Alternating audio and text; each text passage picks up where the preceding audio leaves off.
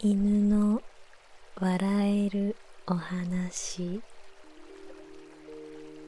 でも芝のそんなところがいいんです。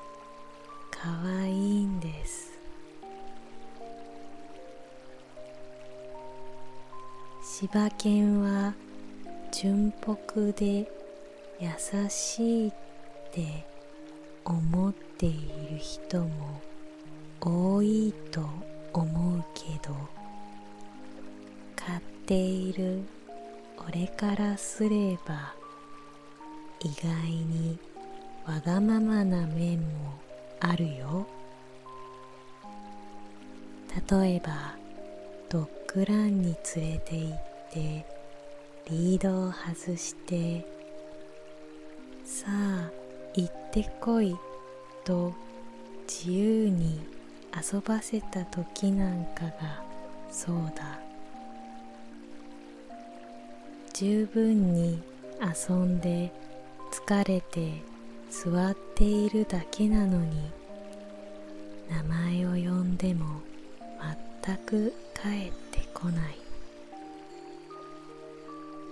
あまりにも反応しないから周りがあの人本当に飼い主って少しざわざわする。だいぶ恥ずかしい。でも反対に気が向いたら呼んでなくてもすぐに近寄ってくる。本当に猫みたいな性格なんだよ。でもそれがとてもいいんですよ。そんな芝が可愛くてたまらないのです。どっちやねんというツッコミはなしね。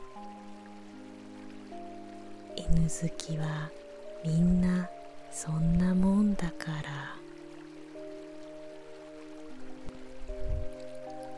犬の笑えるお話。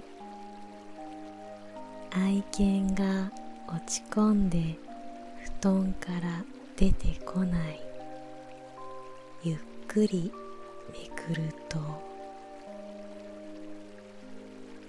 私はいつも愛犬と一緒に寝ている。その愛犬はいつも私が起きたら一緒に布団から出てくるはずなのに。今日はなぜか布団のそばでお座りしたまま動かない。どうしたの？体調悪いの？と声をかけるが特に異常はないまあいいかと思いながら階段を降りていくと廊下の先に彼の大きなうんちが思わずああてんてんてんって叫んで愛犬のいる布団に戻ると布団の中に潜り込んで出てこない。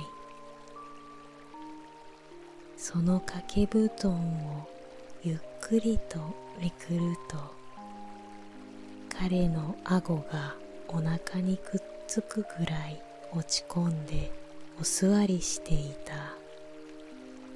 それを見た瞬間笑ってしまってすぐに小さな怒りがどっかに行ってしまった。そしてこうやって甘やかしちゃうんだろうなと思いながら彼のものを掃除をさせてもらった。